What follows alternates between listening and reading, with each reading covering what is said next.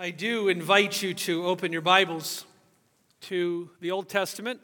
The passage we're in is right about in the middle of your Bible. If you have a paper Bible, Ecclesiastes chapter 4. If you're visiting with us or regular attender, let me just remind you every Sunday our goal is to open God's book and let the Lord speak through his infallible, inspired word. The Bible is the only written revelation that we have from God. That's it. Its words are authoritative, life giving, because it is God breathed. All other religious books are religious forgeries and inspired by demons. Only the Bible is the inspired word of God. Every word is true, every word is pure, every word is without error. It's all contained in 66 books, 39 in the Old Testament, 27 in the New. No one is to take anything away from what God has written, and no one is to add to anything God has written. Or the plagues of Scripture, it is said, will be added unto them. Whenever we open this book, it is our responsibility to welcome what is written, to interpret it accurately, to repent accordingly, to read it prayerfully, study it carefully, meditate on it diligently, submit to its authority, rejoice in what it promises, and seek to obey its commands. That is why we give a large chunk of our worship service to the exposition of the Word of God, no matter who is preaching. That is why we do this. With that, Ecclesiastes chapter 4, we are currently in a series in this book called Finding Life's Purpose. We've learned that what makes Ecclesiastes kind of interesting and cool, so unique, is that it's a journal. It's a diary. It's a candid journal, a, an honest journal of someone who is a pleasure seeker, but not just anybody, a very disappointed hedonist, very disillusioned pleasure seeker. Written by someone called the preacher, Qoheleth in Hebrew, probably Solomon. Good reason to believe that for a number of reasons. Someone who chased earthly pleasures for a long time only to discover that the more he binged on pleasure, even good ones, not everything mentioned, in fact, most of the things mentioned here aren't necessarily sinful pleasures, but the more he binged on just pleasure, things under the sun, the more miserable he became. A lot of us know that path, don't we? Some of us are on that path right now, thinking that things around us that will provide ultimate satisfaction and joy. A little bit like uh, the song that U2 wrote a number of years ago and called The Wanderer. It was actually performed by Johnny Cash and was based on Ecclesiastes, U2 song, The Wanderer. One of the lines I went out there in search of meaning, to taste and to touch and to feel as much as a man can before he repents. Based off Ecclesiastes. This weekend we are studying chapter 4 and the first part of chapter 5. Remember, verse divisions and chapter divisions were not added till hundreds of years later after the Bible was written. Sometimes they're helpful, sometimes they are not. Really, this section hangs together as one section with a common theme chapter 4, verse 1 through chapter 5, verse 7. And let me just be upfront about this section. This is on insanity under the sun, the insanity of life under the sun. And, ladies and gentlemen, young people, this is targeted young people, we're told several times in the book. This is a dark section of Ecclesiastes. Feels like it was written by Friedrich Nietzsche or Albert Camus or Jean Paul Sartre or Martin Buber, one of the existentialists. As you read it on the surface level, it feels grim and depressed. There's a reason for that. There's no attempt to sugarcoat life in this section. Solomon is talking about how bleak, how dangerous, unpredictable, and chaotic and miserable life can become when we ignore God's wisdom. Which leads Solomon to his robust summons in chapter 5, verse 7, that we will get to at the end. Therefore, fear God. That's the answer. Spoiler alert, but that's the answer. So, with that, Solomon is looking two directions. Let us go to the text. We want to keep our finger in the text. We want to keep looking at the text and saying, what's the text say? Solomon is looking two directions as we come to this passage. He's viewing life under the sun, And then at the end, he's going to tell us about finding hope above the sun. This, this is really important stuff, and I hope you're tracking and listening. All right, first of all, viewing life under the sun. A, a key to understanding and interpreting chapter 4, verse 1 down to 5, verse 6 is the phrase under the sun. It occurs four times in chapter 4, it occurs over 25 times in the book as a whole, under the sun. And if you do Bible study or know anything about interpretation or hermeneutics, one of the things you're looking for is repeated phrases and repeated words. Those are signals as to an author's intent. And since this was inspired by the Holy Spirit, even more so. So, a key phrase here is under the sun, and we've learned that when Solomon uses that phrase, it shows up, first of all, in chapter 1, but here in chapter 4, four more times.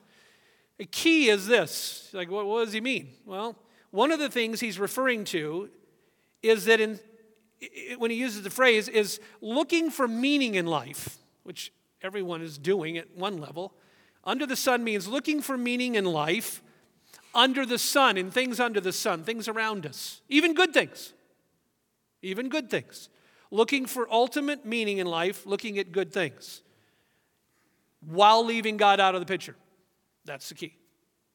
Looking to the particulars, as Francis Schaeffer would call the visible things around us, looking to that for ultimate joy, ultimate satisfaction, ultimate hope, but leaving God out of the picture. That is one of the key things Solomon means by that phrase, repeated so many times under the sun. Well, what's the problem with reaching for things around us for ultimate meaning? And the answer to that is another Hebrew word that shows up 38 times in the book and it's the word hevel in Hebrew. And the word hevel in Hebrew, some of us know and we've learned, can be translated a number of different ways. Interesting, Hebrew has a broader semantic range to its words than Greek does or even English. Hebrew has a broad range. So the word hevel occurs 60 or 70 times in the Hebrew Bible as a whole, often comes up in Psalms. And it translates a number of ways uh, smoke, puff, mist, vapor, temporary, fleeting. I mean, you get the picture. Uh, it, it, it's there for a moment gone. What looks like you could grab it, you can't. That's the problem. That's the problem with looking to the things around you, even good things, grabbing onto them and hope that they give some kind of ultimate lasting satisfaction. You're going to realize you're grabbing at smoke, you're grabbing at mist, and it, there's nothing there, ultimately. That's the problem with trying to do that. Hence, looking at life under the sun, trying to find meaning there, ultimately is going to lead to failure.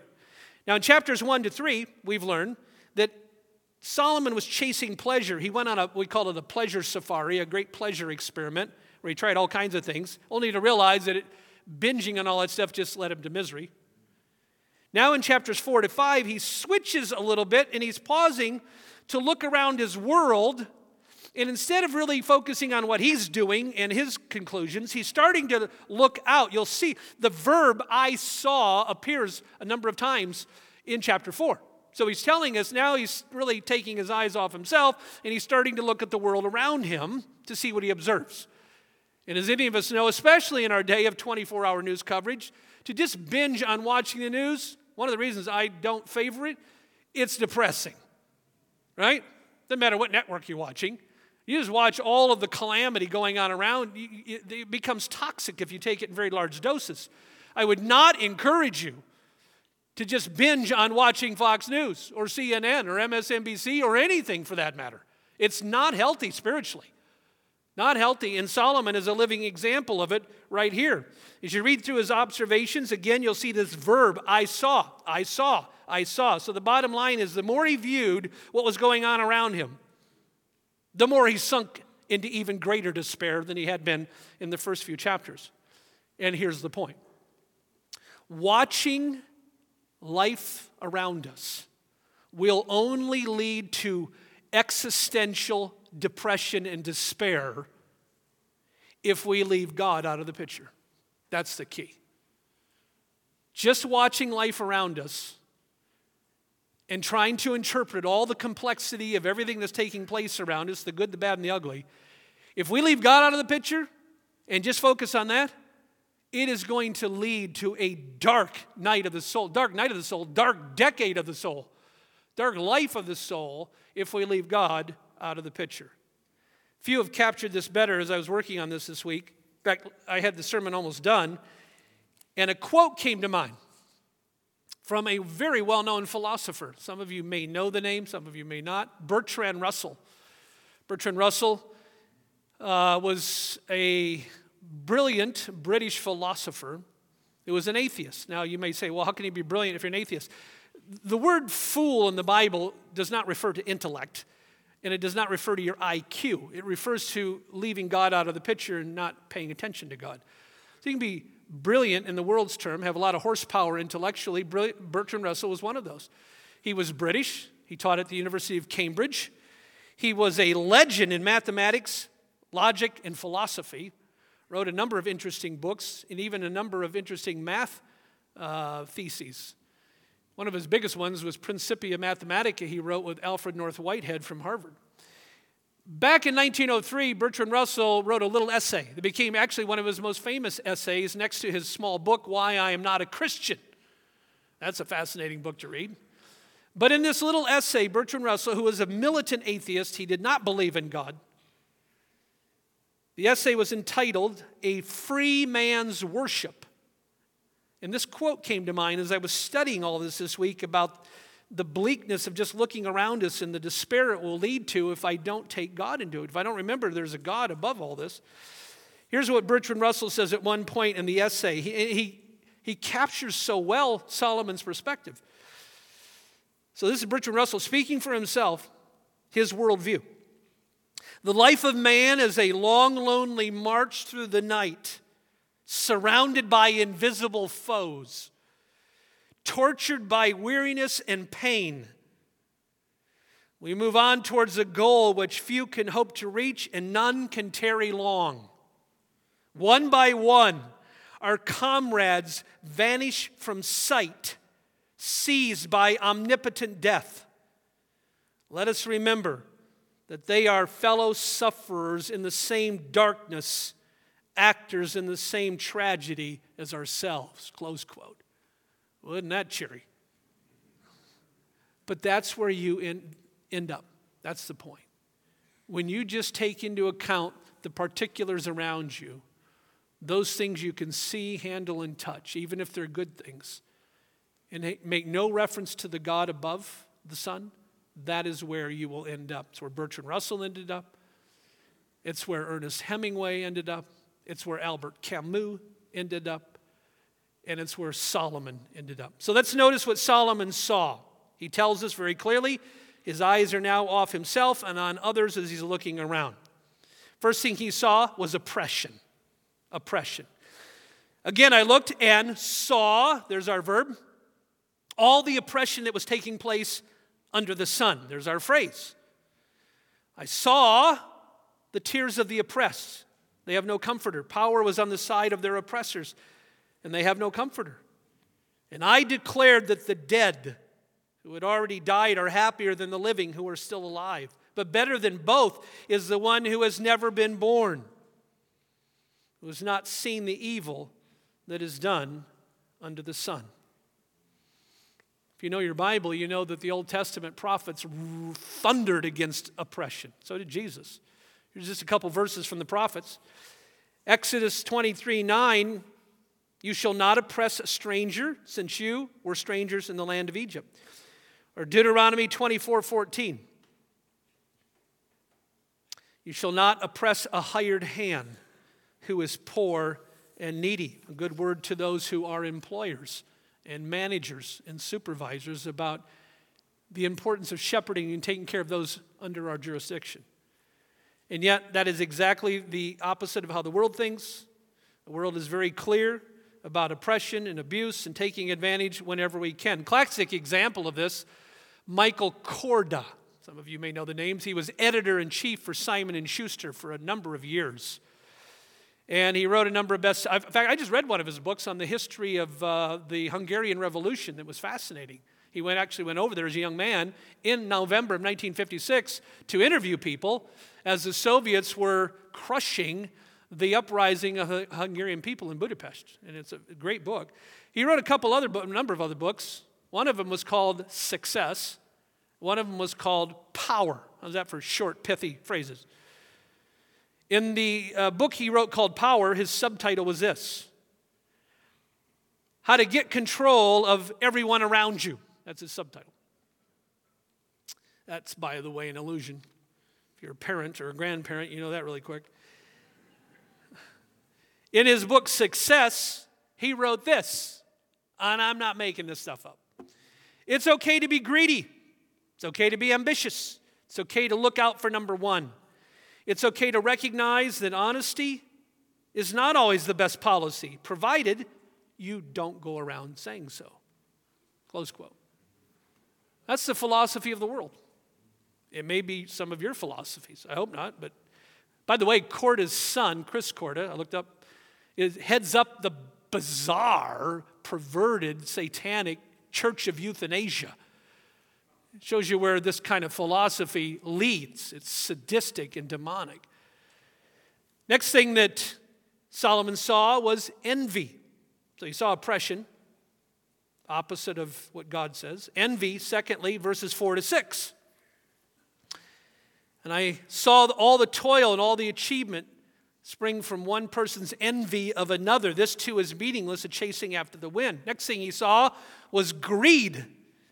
Greed, oppression first, then envy, then greed. Verses 7 and 8. Again, I saw meaningless under the sun, or hevel. There was a man all alone. He had neither brother or son. There was no end to his toil. Yet his eyes were not content with his wealth. The love of money is so subtle. And those most seduced by it are the ones who think they are seduced by it the least, even in a church, even in leadership. By the way, let me just emphasize because sometimes Ecclesiastes gets a bad rap or it's misunderstood. So maybe just be clear here, as I have been. Solomon, young people hear this especially. Solomon is not anti pleasure. This is not a rant against anything enjoyable in life. That would be a misunderstanding of what Solomon is saying. This is not a rant against bacon. This is not a rant against nachos and ice cream and bacon covered scallops and bacon covered shrimp. I like bacon. And it's not a rant against, uh, you know, warm baths and sunsets and good friends and campfires. That, that is not his point. He's not against joy, enjoying good food, good fellowship, and good friends. That's not his point. Here's what he's warning us about. Young people, hear this. You ready? You, you, you tracking here? Solomon is warning us about making good things ultimate things. That's where he says you'll get disillusioned. When you take God's gifts, most of the things he mentions are God's gifts, and pervert them and twist them and elevate them and make those ultimate, that's when you start sinking into despair because they're hevel. There's nothing wrong with enjoying them, but realize they're momentary, they're vapor, they're smoke, and they'll disappear quickly. And if you're grabbing onto them, there's nothing there, ultimately. And Solomon does actually encourage us to enjoy God's good gifts, whether it's sports or food or sex or shopping or leisure or study or friendships or books or whatever. But his point is enjoyment under the sun is not going to happen if we're not fearing God above the sun. And to make that case, look at chapter 5, verses 18 and 19. He says this explicitly. Chapter 5, just turn over, chapter 5, verses 18 and 19. He's very clear. He's not anti pleasure. This is not a screed. Ecclesiastes is not some kind of tirade against all pleasure. That's not his point. And here's case in point. This is what I observed, chapter 5, verse 18. I have observed, to, this is what I observed to be good. It is appropriate for a person to eat, drink, and find satisfaction in their toilsome labor under the sun during the few days of life God has given them. This is their lot. Look at verse 19. What's it say? Moreover, when God gives someone wealth and possessions and the ability to enjoy them, to accept their lot and be happy in their toil, what's the text say? What's the next phrase? This is a gift from God. This is a gift from God. It's okay to enjoy bacon in moderation, as long as I don't worship bacon. It's okay to enjoy friendships and campfires and nachos and whatever it is you enjoy, as long as I do it in moderation and I don't look to it for ultimate lasting satisfaction. That's when it's all going to fall apart and you're going to, you're going to realize you're just grasping for smoke and mist and vapor, and it's not there. That's why so many people then sink into despair. So, again, his point is enjoyment under the sun can only be found by fearing God above the sun. What's the next thing he sees? Isolation. Oppression first, then envy, then greed, now isolation, verses 9 to 12. Back chapter 4, verses 9 to 12.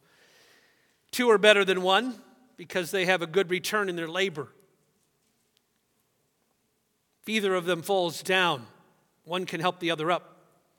But pity anyone who falls and has no one to help them up. That, by the way, is a very important reason to be involved in a gospel preaching church, just in a body of people who take care of you when life falls apart, when you're hurting, when you have needs. Our flock here is tremendous about doing that, by the way. It's such a joy to watch all everybody take care of everybody. So last year, Becky and I, a year ago, March, we had COVID pretty bad. And we were over, in fact, my parents visited the day I was diagnosed, and they'd already had it, so they're like, whatever, you know, we're in our mid 80s, doesn't matter. So they just took care of us, but then they were, they were shocked, surprised, encouraged how many people just kept ministering to us.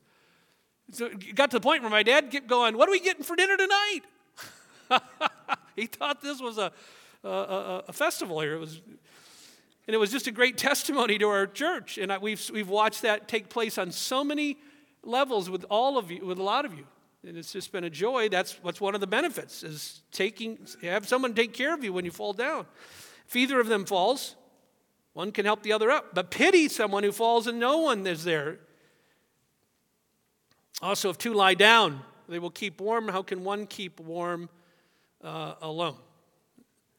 So, the next one is isolation, especially, especially this whole concept of three cords uh, that, that's emphasizing the need for meaningful relationship. Now, the opposite folly of meaningful biblical community would be uh, complete isolation, the hermit. That's one end of the spectrum. Isolation, insulation, we might say. The other end of the spectrum that would be unhealthy are unbiblical relationships, unhealthy relationships, both. So he's hitting isolation here. But then the other end of the folly is unhealthy or unbiblical relationships that can go toxic. And hence you have many warnings in the Bible, hear this, young people, about the danger of choosing friends poorly. Now, the Bible sends a twofold message. One, any born again Christian should be ready to minister to anybody God brings along their path. That's key. Having said that, the Bible is equally emphatic, especially in Proverbs. We need to be very careful who we put as an inner ring friend. Because friends are like the flu, their attitudes are contagious, and their behavior is contagious. And so there's many warnings about who we allow as those few close people around us to be very careful in that. That's the opposite extreme. And that especially extends in the Bible to those we choose to marry. Bible is very clear a true born again Christian is only to marry a true born again Christian. So when we look at issues like courtship and dating and getting married, Bible is very clear. Be very careful who you give your heart to. Be very careful. Make sure you're viewing this is God views it. And there are many warnings about the danger of a believer walking with an unbeliever towards marriage, and especially in getting married.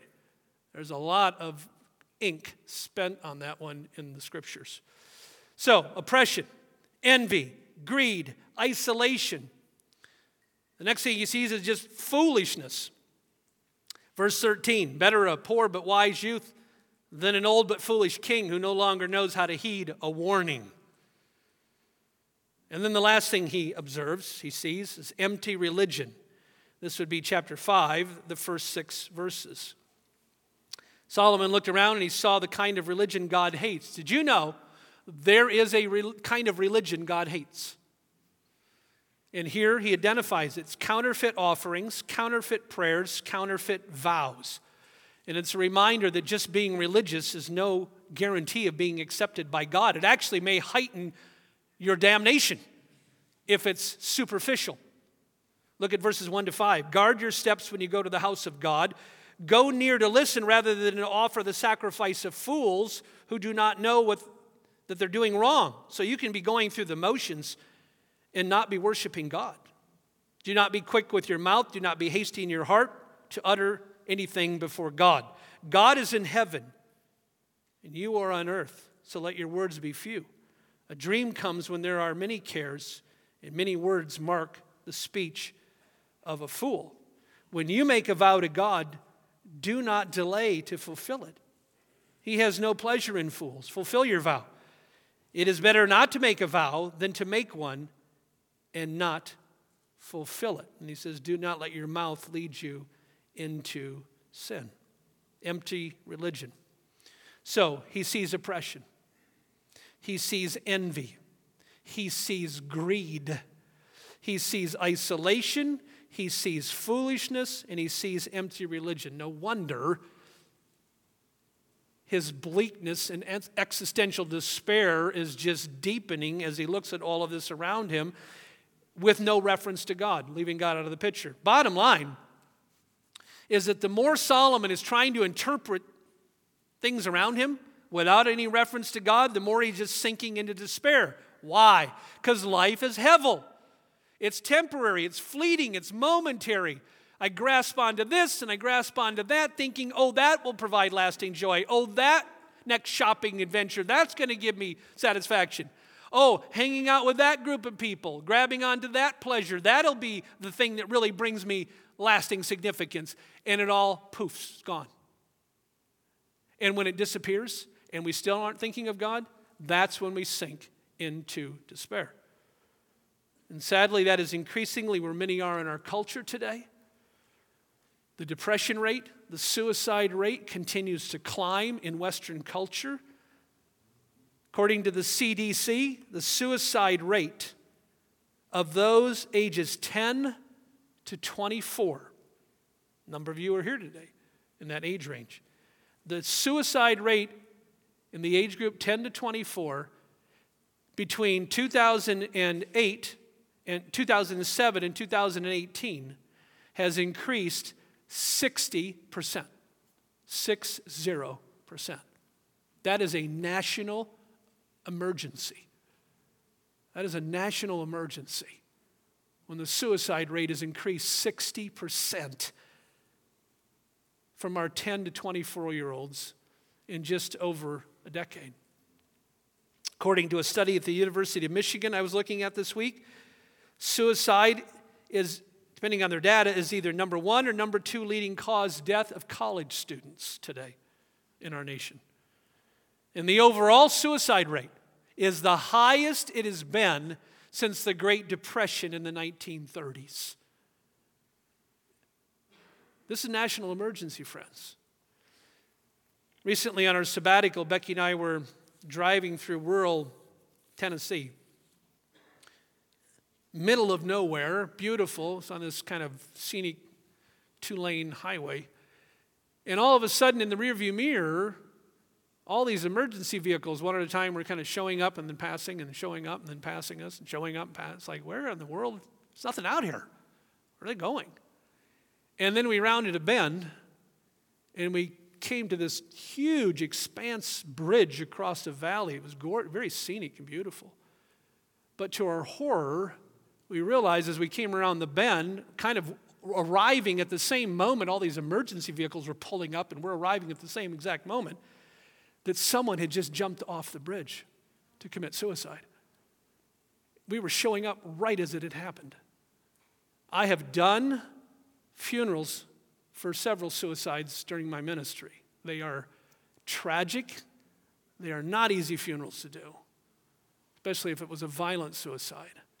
But Becky and I have I've never arrived at, like the moment right after suicide took place as the first responders are even showing up and the individual is still there. And so it was incredibly disturbing. And it just drove home that this is a crisis in our culture. Now, to give you a little bit of help along this line, there's a newer book out by Matthew Sleeth. Uh, he's a physician, Dr. Matthew Sleeth, S L E E T H. He's a Christian medical doctor. The title of the book is Hope Always How to Be a Force for Life in a Culture of Suicide. It's a very good book. He says a major premise of this book is that the current epidemic of suicide and depression, I think the book came out in the last two or three years.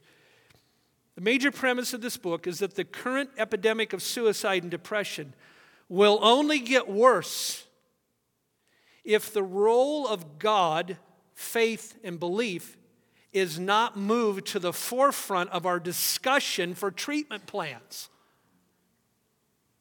Amen.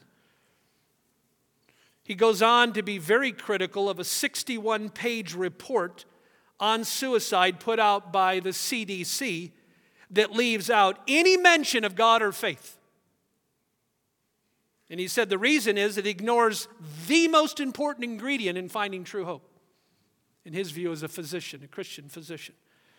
But I would encourage you, that book, and if you are struggling at all with thoughts of suicide, or know somebody that is, and odds are high, we all know somebody that's toying with it or thinking about it, and maybe you are yourself.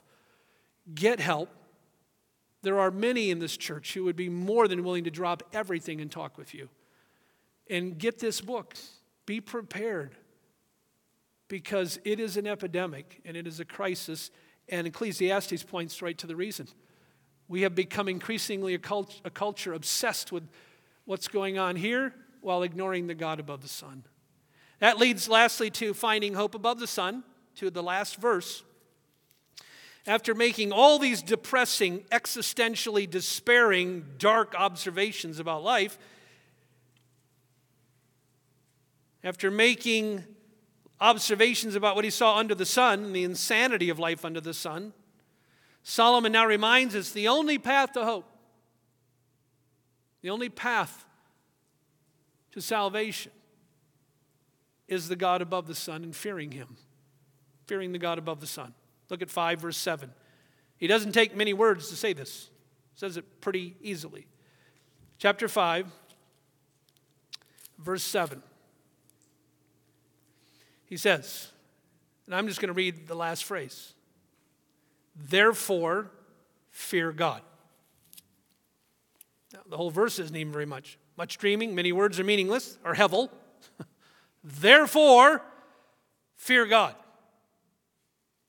The only path to finding hope in life. Young people, the only path to finding hope, joy, stability, wholeness, lasting joy and satisfaction is in fearing the God above the sun. Unless you think that this is some kind of just a minor theme in the Bible, it is not. I spent some time this week doing my own Bible study on the fear of God. John Bunyan, by the way, the one who wrote Pilgrim's Progress, wrote one of his, he wrote almost 60 books. A lot of you don't know that. And one of his best selling books was just called The Fear of God.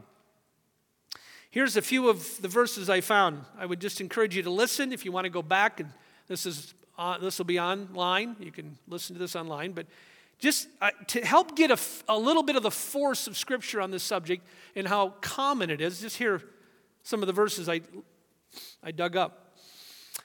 Deuteronomy 10 12. What does the Lord your God require of you but to fear the Lord your God and to walk in all of his ways? Joshua 4:24 speaks of God parting the Red Sea so that we might always fear the Lord your God. Psalm 33 8.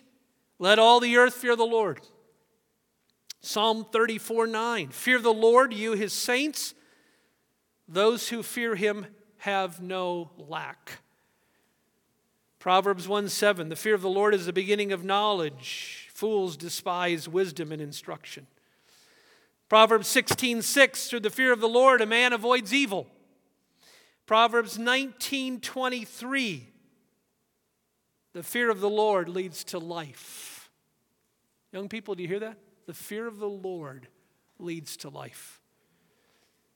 How about this one? Isaiah 8:13. The Lord Almighty is the one you are to regard as holy. He is the one you are to fear. He is the one you are to dread. Or Matthew 28, where Jesus himself talks about fear of God. Jesus says, Matthew 10 28, do not fear those who kill your body, but cannot kill your soul. Rather, fear him who can destroy both soul and body in hell. This is a big theme in Scripture, fearing God. And Solomon comes back to it. So I want to land the plane here today, so to speak, this way. If fearing God is so central to being joyful in life, if fearing God is so critical to finding lasting satisfaction and purpose and meaning in life, what exactly then does it mean? Tell us, preacher. what does it mean? And so I want to close this morning. This will serve as our summons. Here is three things biblically that fearing God means. This itself could be a sermon. This itself could be a very rich Bible study by looking at what the Bible means about fearing God. Number one, to fear God biblically means to know that He is the good and great judge of all the earth. To fear God biblically means to know that He is the good and great judge of all the earth.